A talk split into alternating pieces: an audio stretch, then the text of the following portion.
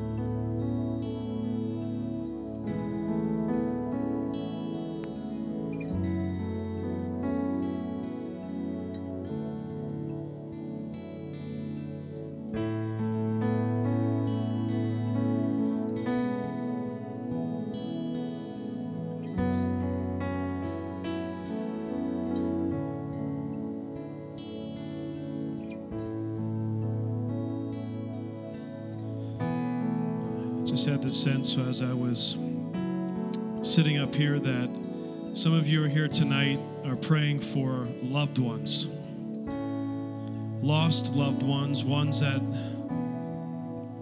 either haven't known the Lord or have walked away from Him. My encouragement to you tonight is He hears your prayers. He hears your prayers. It's like I had a picture of those who are praying for that lost loved one at the altar. That as you come forward, as you are approaching God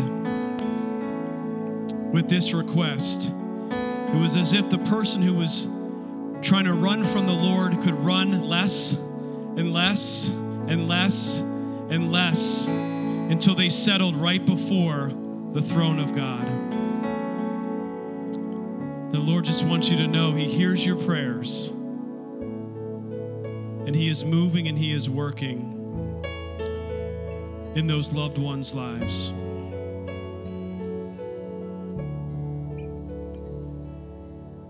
And there's a sense that they will not run any longer, but turn to Him. We thank you, Lord. We thank you, Lord.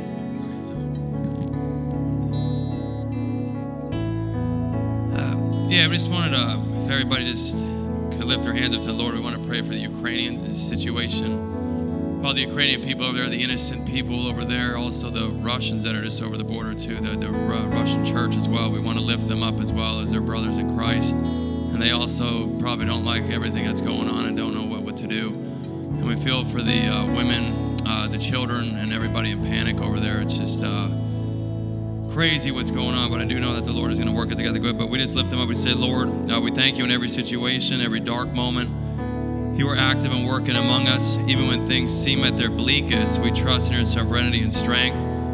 In John 16 33, you said, In this world we will have trouble, but take heart, take courage. I have overcome the world. We embrace the fact that this world and the troubles we face in it have been overcome and rest in the knowledge that you have the power to move in any and every situation. As we watch what's happening in Ukraine, we ask for your grace and peace to rule in the hearts and minds of all people. God, we pray fervently for the people of Ukraine and the Russian people affected that they're, they're crying out for the Ukrainians too. The situation they now face is not a new one. The name Ukraine translates to borderland. This nation has just been viewed for centuries as just that one, a borderland waiting to be conquered. The nation and its people have seen struggles with Russia for a century, and over 13,000 have already died in the small scale war that has been raging in the southwest area of Ukraine since 2014. They are resilient people, Lord, who live in a violent area of the world that have seen regular and upheaval. Yet Jesus walked the earth in a similar part of the world, plagued by oppression and a ruthless empire. Your word promises in Isaiah 26, 3, Lord, that you keep them in perfect peace whose mind is stayed on you because they trust in you. We ask that people of Ukraine and everybody else that's affected by this may be safe, secure, that they may not they may, that they may know not only peace of earth, but your true and unwavering peace. Lord, we pray for the world leaders. Proverbs 21:1 says, The king's heart is a stream of water in the hand of the Lord. He turns it wherever he will. We pray this now that you would work in the hearts of world leaders and di- diplomats and incline them toward peace. We pray for these who are making decisions that affect so many as they work through di- diplomacy and prepare for the possibility of a large scale war. Lord, we ask God that you would move in their hearts, that an alternative to war could be found, and that you would be honored in it. We lift up the members of everybody in the military who have been called in preparation for this possible upcoming battle. God, they have committed to the give their all to the, uh, defend others, and we pray that you would protect them as your word promises in Psalm 91, 1 through 2. Whoever dwells in the shelter of the Most High will rest in the shadow of the Almighty. I will say to the Lord that you are a refuge and a fortress, my God, in whom I trust. May their hearts be calm, and may you bring them safely home. We lift up the many brothers and sisters doing your work in Ukraine. There are numerous missionaries, pastors, and church leaders who are actively on the ground serving the Ukrainian people daily. We ask for their protection, Father, that they may be able to freely continue serving you and the people around them. We also ask that would, they would be unafraid and unashamed of your word, and that you'd be able to, uh, in, that you would enable them to walk in your strength and stand firm against the evil that faces them now. We are not surprised that Satan would do all this in his power to disrupt the work in Ukraine, that has been a nation for missionary training and sending. I pray in the face of fear, believers in Ukraine would find new opportunities to hold out the good news of Christ and salvation comes to all.